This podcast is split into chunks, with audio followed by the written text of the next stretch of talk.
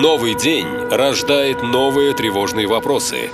Как выжить? Что делать? Как избежать опасности? Чем это все закончится? Бежать или остаться? Что взять с собой? Как помочь родным? На все эти вопросы тяжело найти настоящие, правдивые ответы. Но мы сумели. Каждый день настоящий полковник предельно откровенно отвечает на ваши самые страшные вопросы. Отвечает полковник. Что было в Крыму? Ураган века или климатическое оружие? Значит, отвечаю. В Крыму точно не был ураган века. Как минимум, это был ураган полутора веков. Потому что, друзья мои, наблюдения начали вести где-то там 150 лет тому назад, да? Вот, и за все эти 150 лет вот такого Такого ужаса в Крыму не было никогда. Да, то бишь это дебют.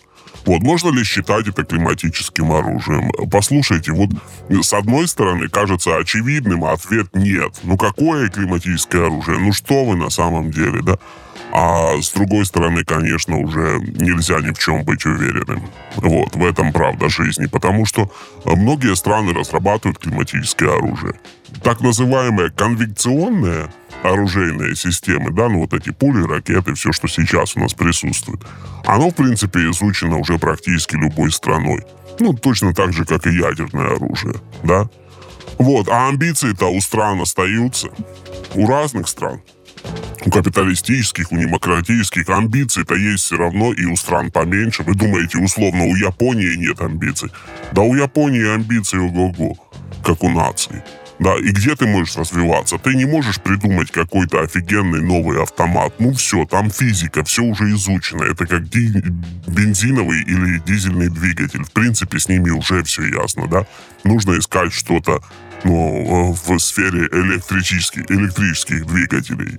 Вот. И то же самое происходит на рынке вооружений. Если все понятно с конвенционным оружием, вот, то нужно искать возможности где-то в других сферах. Что остается? Остается так называемое климатическое оружие, вот, и остается космическое оружие, которое еще не развернуто.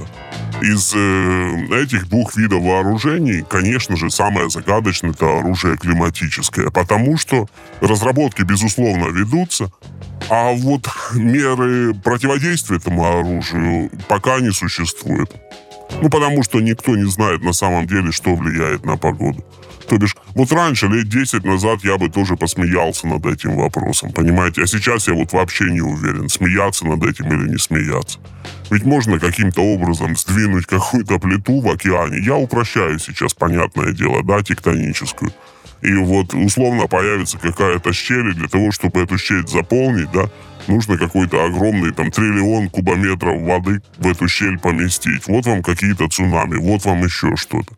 От чего появляется э, эта щель? От взрыва или от землетрясения вы никогда в жизни не скажете. То бишь можно так четенько все взорвать, что это будет выглядеть на всех сейсмографах, как будто это землетрясение. Вот это климатическое оружие или нет? Мне кажется, да. То же самое в атмосфере. Можно создать какие-то центры там, э, разных температур и теоретически вызвать вот такие вот условия. Вот. Другими словами, при всей фантасмагорической, при всей фантасмагории, простите меня, этого вопроса, да, я все-таки считаю, что это и если фантастика, то очень и очень научная. Вот так. Наша лента. Веселим, сообщаем, удивляем.